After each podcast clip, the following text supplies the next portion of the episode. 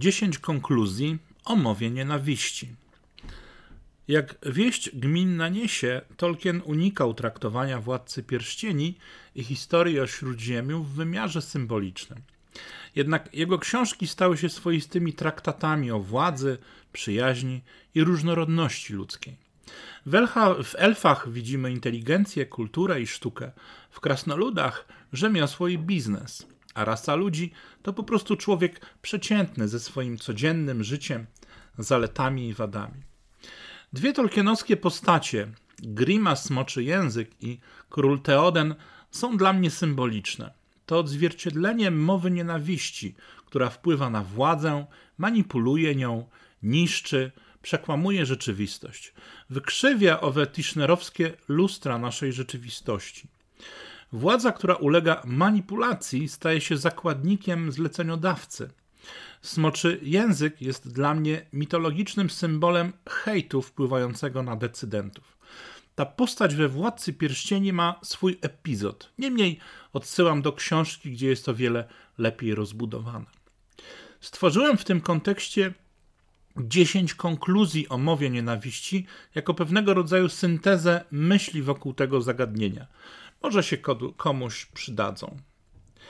10 konkluzji o mowie nienawiści. 1. Spór jest czymś normalnym w polityce, tylko język tego sporu jest problemem.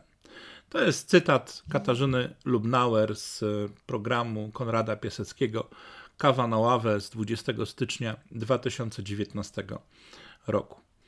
2. Są media, które dzięki mowie nienawiści zbudowały swój rynek i zarabiają pieniądze. Bez języka emocji i podsycania napięcia stracą czytelników i dochody.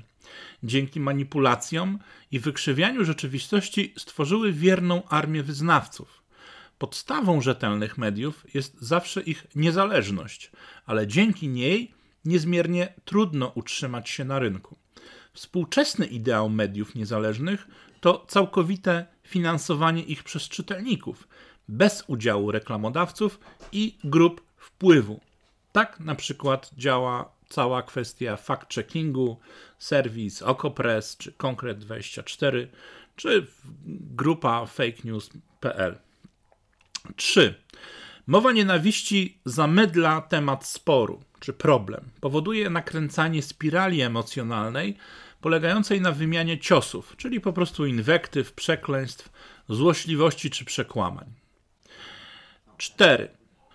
Bronią emocjonalnego sporu stały się normalne słowa, które zamieniono w inwektywy. Gender, lewak oraz nowomowa alfabetu nienawiści. Pełowiec, pisior, moher, lemingi.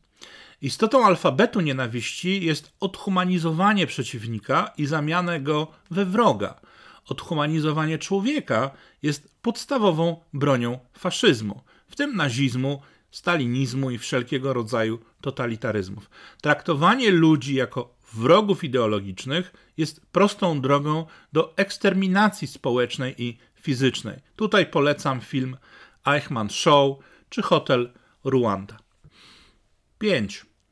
Ryba psuje się od głowy, ale ryba też naprawia się od głowy, jak mówił Przemek Staroń. Naprawę zaczyna się od porządku debaty sejmowej, nad jakością której czuwa odpowiedzialny marszałek. Od konstruktywnej rozmowy politycznej w mediach, a nie młódzki na antenie, która zapewnia lepszą oglądalność. Również od nakazu milczenia dla duchownych siejących nienawiść nad konkretnej reakcji władz na nienawistne zachowania różnych organizacji. Precyzję stanowienia prawa, czyli definicja mowy nienawiści i rozumienia tego kontekstu przez prawników. 6. Media nie są fabryką chipsów, która kupuje sobie reklamę za ciężkie pieniądze. To powtarzam od lat. Media są bardzo silnym narzędziem wywierania wpływu na nasze zachowania, opinie i w konsekwencji konkretne wybory, jakie podejmujemy. Stajemy się tym, co czytamy, co oglądamy i czego słuchamy. Najwyższa pora na ponowne zdefiniowanie, czym jest odpowiedzialność dziennikarska za swoje słowa. Przykład Stanisława Strońskiego i zabójstwa prezydenta Narutowicza.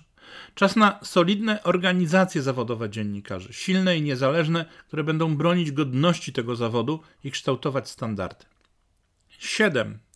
Moderatorzy kont społecznościowych, admini, powinni bezwzględnie walczyć z mową nienawiści bez względu na wysokie zasięgi, jakie ona zapewnia w sieci i korzyści ze statystyk zaangażowania.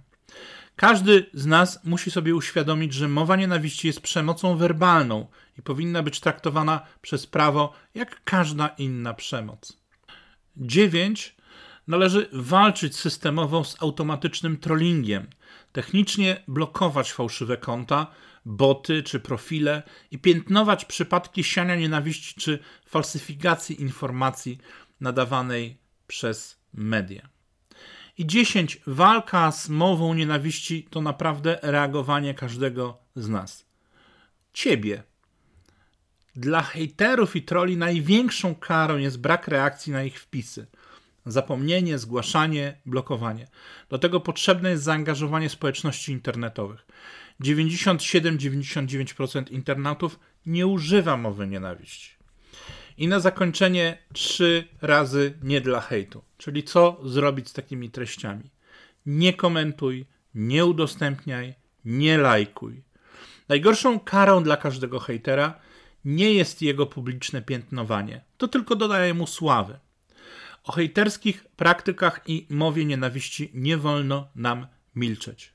Magdalena Adamowicz powiedziała takie zdanie, że dziś potrzebna jest cisza, ale nie może ona oznaczać milczenia, bo milczenie jest bliskie obojętności. Najgorszą karą dla hejtera jest jego zapomnienie.